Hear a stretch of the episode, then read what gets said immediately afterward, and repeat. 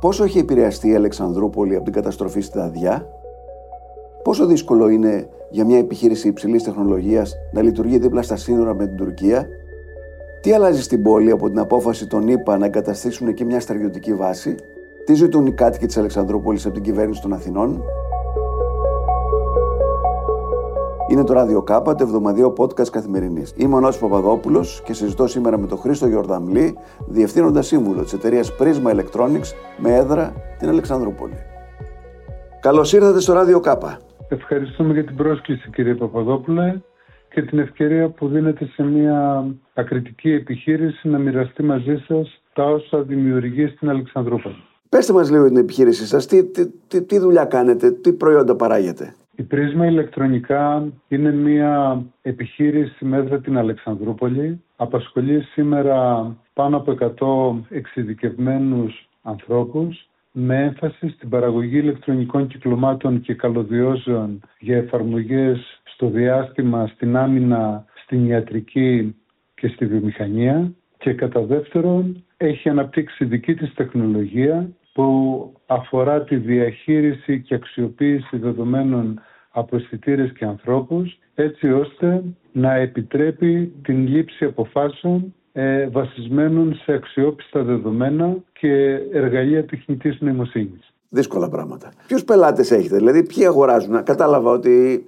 ο, στρατός ίσως, ναι, αλλά ποιους πελάτες έχετε; Θέτεται ένα θέμα που απασχολεί όλη την ελληνική βιομηχανία που ασχολείται με την κοινοτομία το ότι οι φορείς που θα έπρεπε να είναι οι πελάτες όπως ο στρατός για πολλά χρόνια ε, ίσως απόρρια της κρίσης συνεχίζουν να απέχουν από την ενσωμάτωση νέων τεχνολογιών και καινοτόμων συστημάτων μέσα στα δικά τους συστήματα. Άρα πελάτες μας σήμερα δεν είναι ο στρατός όπως θα έπρεπε σε οποιαδήποτε προηγμένη χώρα, αλλά είναι οργανισμοί ευρωπαϊκοί και όχι μόνο, όπως η European Space Agency, η Airbus, το CERN στην Ελβετία, πολλά πανεπιστήμια που αξιοποιούν τα μοντέλα και τα εργαλεία που έχουμε φτιάξει, η ποντοπόρος ναυτιλία όπου η εταιρεία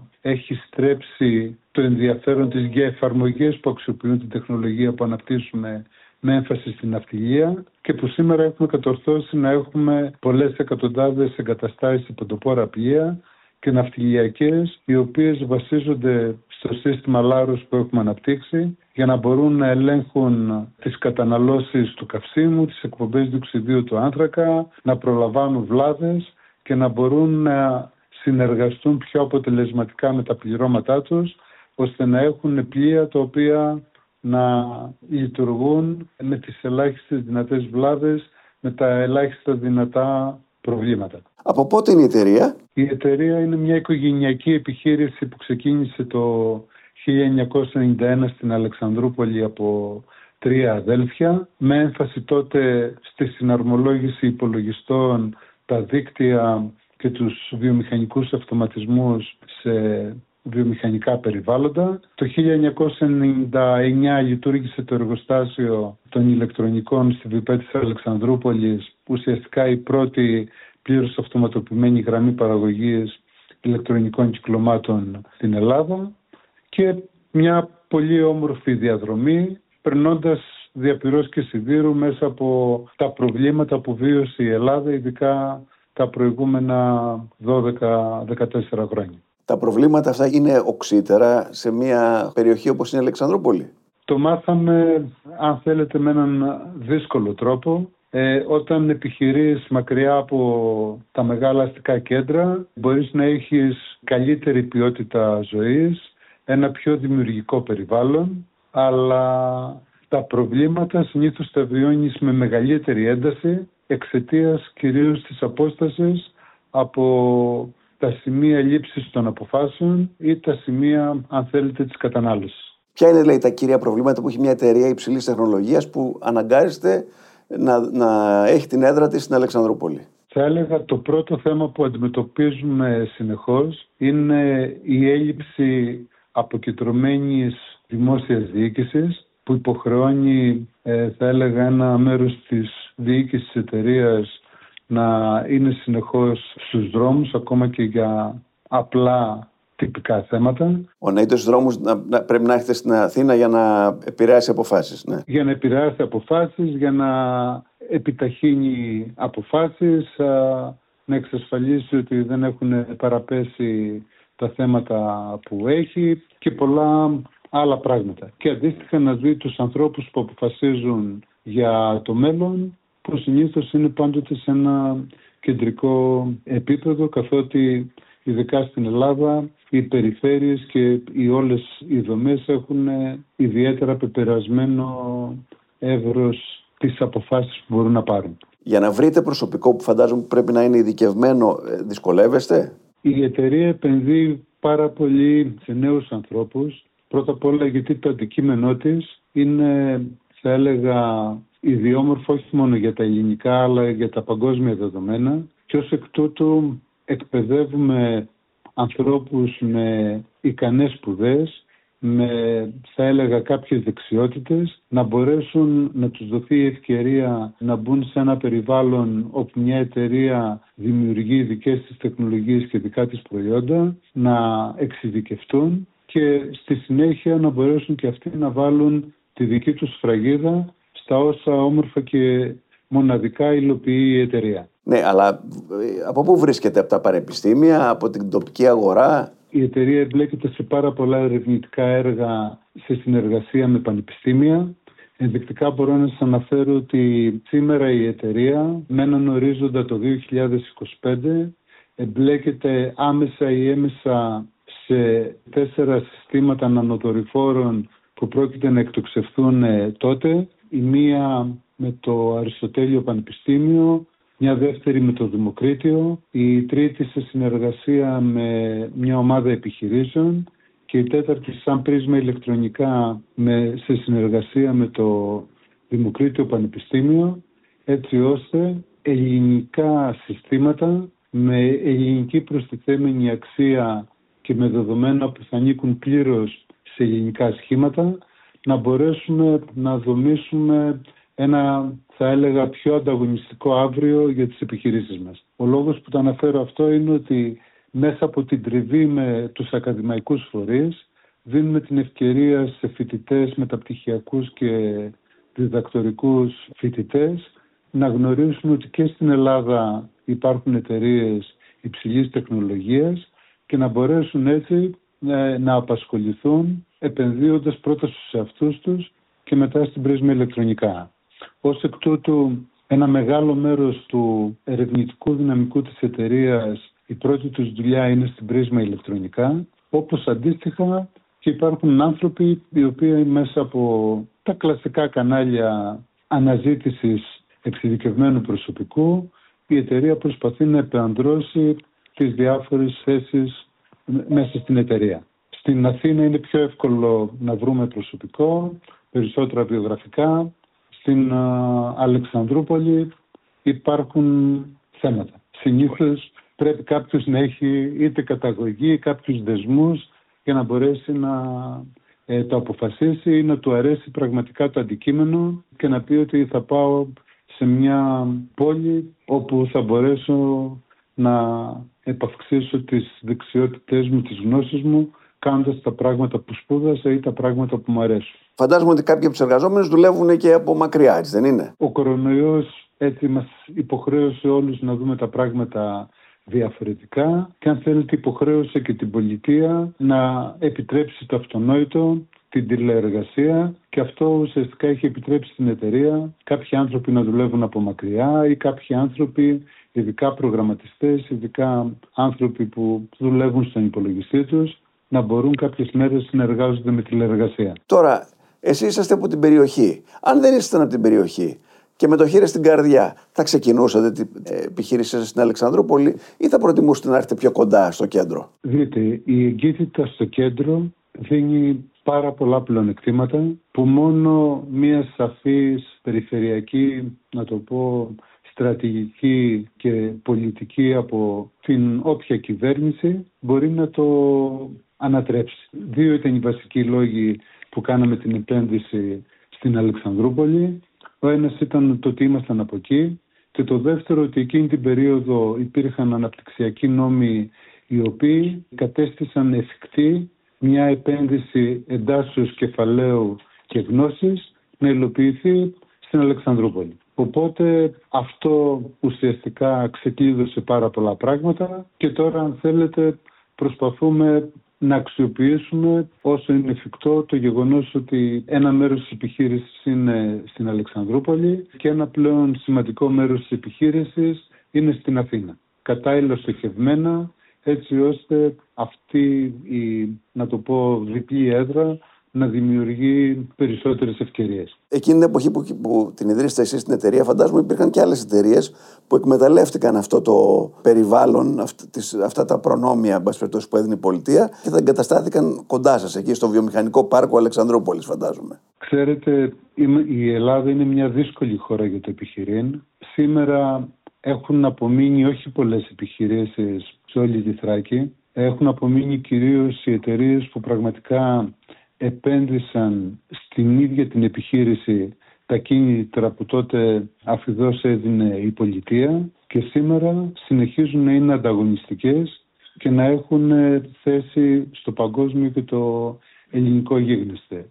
Δυστυχώς η κρίση που εκεί ξεκίνησε πολύ νωρίς έδιωξε πάρα πολλές εταιρείες, έκλεισε πάρα πολλές εταιρείες και γενικά δημιούργησε μία ακόμα μεγαλύτερη ανασφάλεια. Είναι ένα από τα θέματα τα οποία συνεχώς τα θέτουμε προς την πολιτεία, το ότι θα πρέπει να δει με διαφορετικό τρόπο την περιφερειακή διάσταση της ελληνικής οικονομίας. Υπήρξαν επιχειρήσεις οι οποίες κάνανε εκεί τις επενδύσεις τους και μετά, όταν ζορίστηκαν, πήραν τα μηχανήματά τους και τα φέρανε πιο κοντά στην Αθήνα; Υπάρχουν και αυτές. Υπάρχουν οι επιχειρήσεις που απλά δεν άντεξαν τον ανταγωνισμό και τα αυξημένα κόστη του να επιχειρείς μακριά από τα μεγάλα καταναλωτικά κέντρα και αναφέρομαι κύρια στο μεταφορικό, κύρια στο ότι ο σιδηρόδρομος που σήμερα δεν λειτουργεί ή αντίστοιχα πάρα πολλές υποδομές δεν λειτουργούν και η πολιτεία τώρα μετά από 10-15 χρόνια σχεδιάζει να επενδύσει ώστε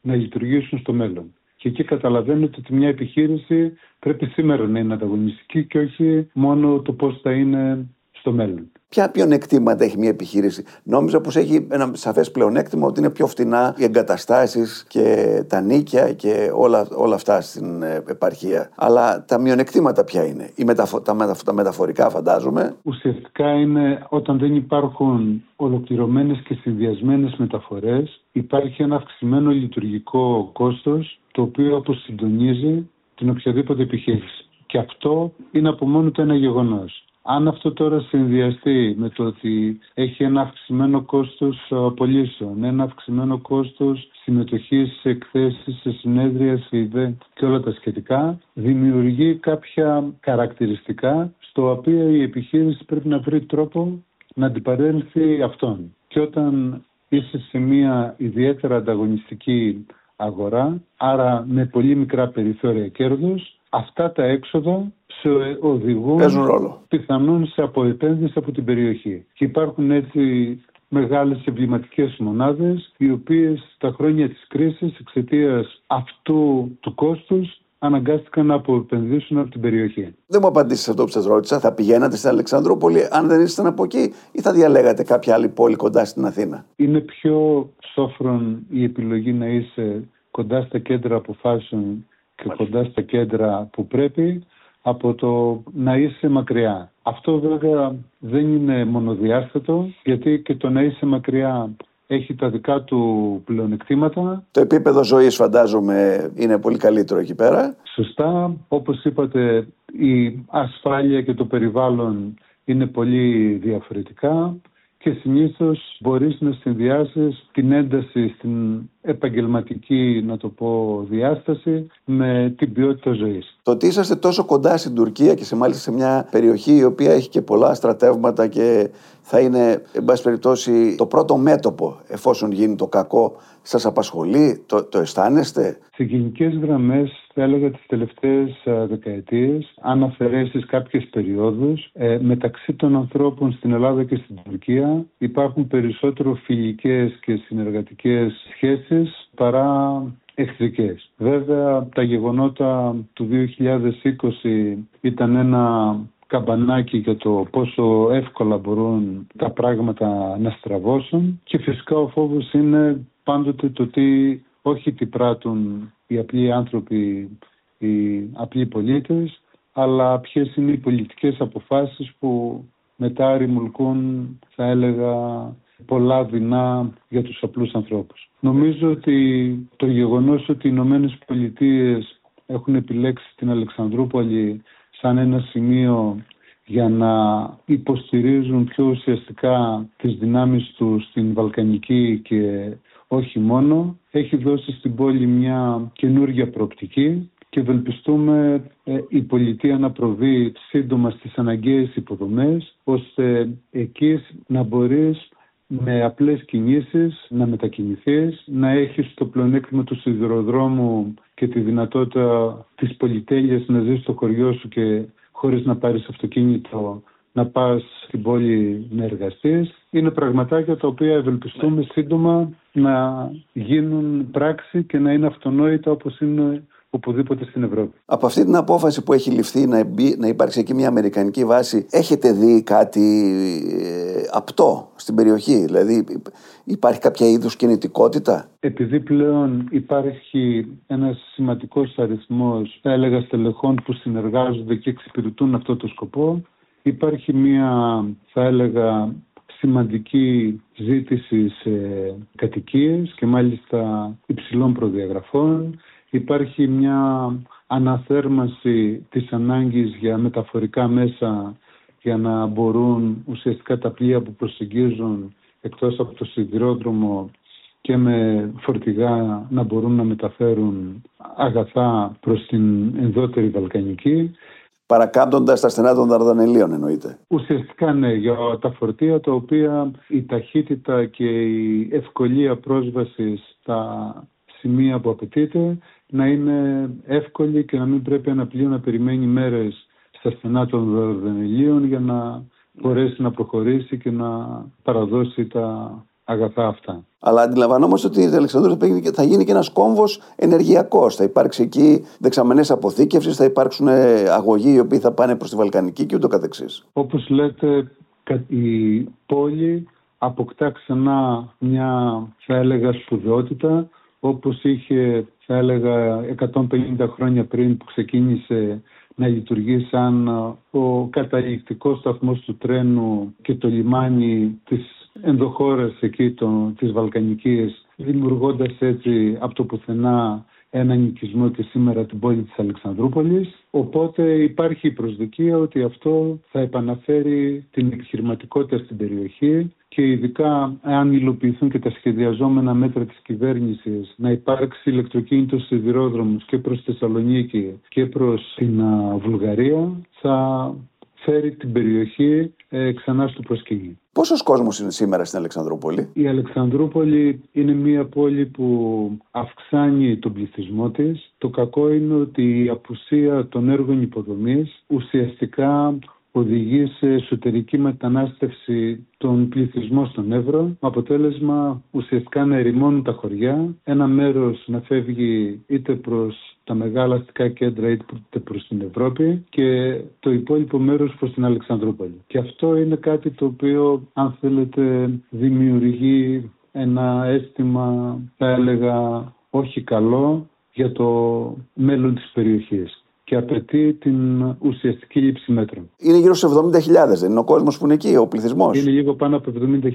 Ήμουνα πρόσφατα στην Αλεξανδρούπολη, είχαμε συναντηθεί και εκεί. Μου έκανε εντύπωση όταν έκατσα για δύο μέρες, κινήθηκα στο κέντρο της Αλεξανδρούπολης, ότι η εικόνα είναι η εικόνα μιας μεγάλης πόλης. Δηλαδή, οι άνθρωποι που κυκλοφορούν εκεί θα μπορούσαν να κυκλοφορούσαν άνετα στην Αθήνα ή στη Θεσσαλονίκη. Κάτι το οποίο δεν το περίμενα. Ε, ε, δεν έχω ξανάρθει στην Αλεξανδρούπολη, αλλά νόμιζα πως θα ήταν ένα πιο αγροτικό μέρος. Η Αλεξανδρούπολη είναι μια όμορφη πόλη δίπλα στη θάλασσα και σήμερα αποτελεί έναν ευχάριστο προορισμό πρώτα απ' όλα για ανθρώπους από την Τουρκία που έχουν την οικονομική δυνατότητα να έρθουν στην Αλεξανδρούπολη. Αφού ταλαιπωρηθούν όμως περιμένοντας αρκετές ώρες στο τελωνίο το δικό μας που ακόμα είναι υποδομές του προηγούμενου αιώνα και ευελπιστούμε και εκεί ότι σύντομα τα, λεφτά, τα χρήματα που έχουν εγκριθεί θα μετατραπούν σε ένα σύγχρονο τελωνίο. Άρα η πόλη σήμερα υποδέχεται αρκετούς Τούρκους και αντίστοιχα υποδέχεται αρκετούς από τη Βουλγαρία και τη Ρουμανία οι οποίοι θέλουν ένα μέρος με ποιότητα, με καλό φαγητό, με έτσι φιλική θάλασσα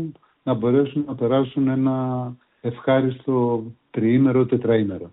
Και αυτό έχει δημιουργήσει μια πρόσθετη οικονομική ανάπτυξη και ξέρετε όταν οι ταβέρνες είναι γεμάτες, οι καφετέριες είναι γεμάτες, αρχίζει η τοπική οικονομία και αναπτύσσεται. Είναι εντυπωσιακό αυτό που λέτε. Μου έκανε μεγάλη εντύπωση πόσα αυτοκίνητα με τουρκικές πινακίδες κυκλοφορούσαν και πόσα έτσι καλά εστιατόρια, μαγαζιά ήταν γεμάτα με τουρίστες από την Τουρκία. Πόση ώρα κάνει να περάσει ένα αυτοκίνητο ξέρω, από την Ανδριανούπολη, από την Κωνσταντινούπολη για να έρθει στην Αλεξανδρούπολη; Ο δρόμος είναι εύκολος, είναι με θα έλεγα ποιοτικά χαρακτηριστικά. Σκεφτείτε ότι συνήθως ε, ένα αυτοκίνητο θέλει περίπου τρεις ώρες για να πάει από την Αλεξανδρούπολη μέχρι έξω από την Κωνσταντινούπολη και μετά να αντιμετωπίσει είτε το κυκλοφοριακό της Κωνσταντινούπολης και το δικό μας τελωνίο που αν είναι τις ώρες εχμής, ειδικά Κυριακή απόγευμα που φεύγουν όλοι αυτοί οι εκδρομείς από την Τουρκία που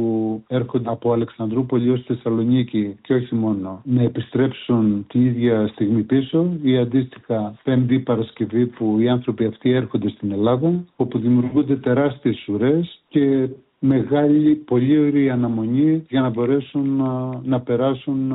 Είναι κάτι σαν, ε, αισθάνεται κανένας ότι είναι κάτι σαν καψόνι που κάνει η Ελλάδα στους Τούρκους τουρίστες που έρχονται από εκεί. Ακριβώς. Και είναι κάτι το οποίο έχει υπεσημαθεί πάρα πολλές φορές. Αυτό που στενοχωρεί πολλαπλά είναι ότι ενώ τα χρήματα, θα έλεγα από πέρυσι, έχουν δεσμευθεί και είναι διαθέσιμα, τα έργα προχωρούν με απελπιστικά αργό τρόπο. Η Αλεξανδρούπολη όμως έχει ένα καταπληκτικό φυσικό τοπίο. Είναι το δέλτα του Εύρου, είναι η Δαδιά. Μιλήστε μου λίγο γι' αυτό. Φέτος είχαμε μια τρομακτική καταστροφή. 500.000 στρέμματα περίπου κάηκαν. Πόσο επηρεάζει αυτό την πόλη; Δυστυχώς φέτος βιώσαμε μια ανίποτη τραγωδία όπου σχεδόν 940.000 στρέμματα θα έλεγα κάηκαν ή ταλαιπωρήθηκαν πάρα πολύ από τη φωτιά σε μια ακόμα μεγαλύτερη έκταση η οποία αφορά ένα μέρος του νομού.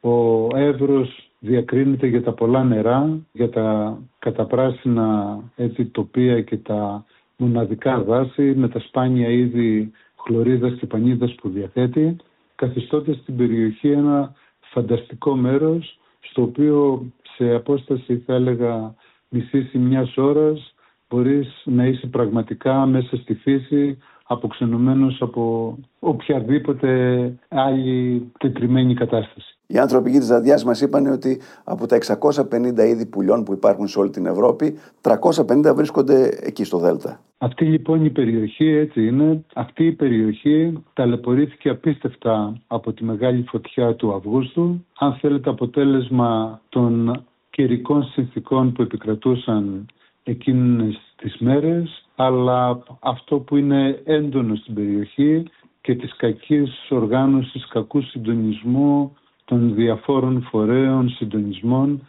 πριν και κατά τη διάρκεια της μεγάλης φωτιάς η οποία ουσιαστικά κατέστρεψε ένα μεγάλο μέρος του νοτίου Εύρου και ευελπιστούμε ότι η πολιτεία σύντομα θα προβεί σε εκείνα τα μέτρα που θα επιταχύνουν την επαναφορά σε μια προηγούμενη κατάσταση, αλλά δεν πάβει η όλη κατάσταση να δημιουργεί μεγάλη ανησυχία, κύρια για τους ανθρώπους στους οικισμούς που η φωτιά πέρασε μέσα ή δίπλα από αυτούς, για το αν αυτοί οι άνθρωποι θα αντέξουν και θα παραμείνουν ή θα ενισχυθεί ακόμα περισσότερο η ερήμωση της ε, ενδοχώρας των Εύρω. Αντιλαμβάνουμε ότι υπάρχουν εκεί χιλιάδες άνθρωποι οι οποίοι ασχολούνται με διάφορες εργασίες που έχουν σχέση με το δάσος και με την περιοχή και τώρα χάσαν τη δουλειά τους και εγκαταλείπουν έτσι τις περιοχές τους. Ουσιαστικά έχει αλλάξει η μικροοικονομία των χωριών.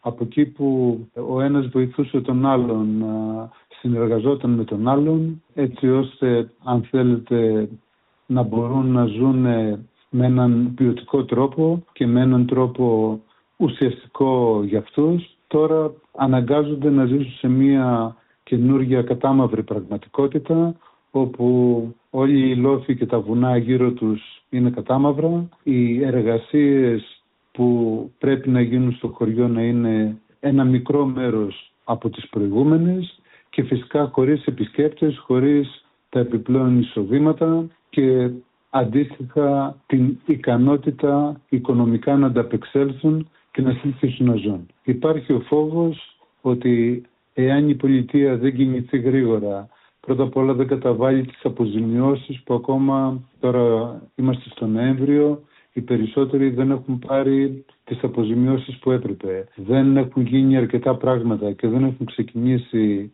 ούτε καν η σχεδίαση των μελετών και των αντίστοιχων έργων. Καταλαβαίνετε όλη αυτή η έκρηθμη κατάσταση τι ανησυχία δημιουργεί σε όλους. Και δεν είναι αν θερημώσουν τα χωριά, μαζί με τα χωριά θα είναι ακόμα πιο δύσκολο για τις επιχειρήσεις να βρουν εργαζόμενους, θα είναι πιο δύσκολο να υπάρξει πραγματική αναθέρμανση της τοπικής οικονομίας. Κύριε Γεωργαμλή, σας ευχαριστώ πάρα πολύ για το χρόνο σας. Εγώ σας ευχαριστώ για την ευκαιρία που δίνετε σε μια επιχείρηση μακριά από τα μεγάλα αστικά κέντρα να παρουσιάσει τα όσα όμορφα κάνει όπως και να μοιραστεί μαζί σας το τι σημαίνει να ζεις και να επιχειρείς σε μια όμορφη πόλη με ποιότητα. Μακριά από την Αθήνα. Ευχαριστώ πολύ.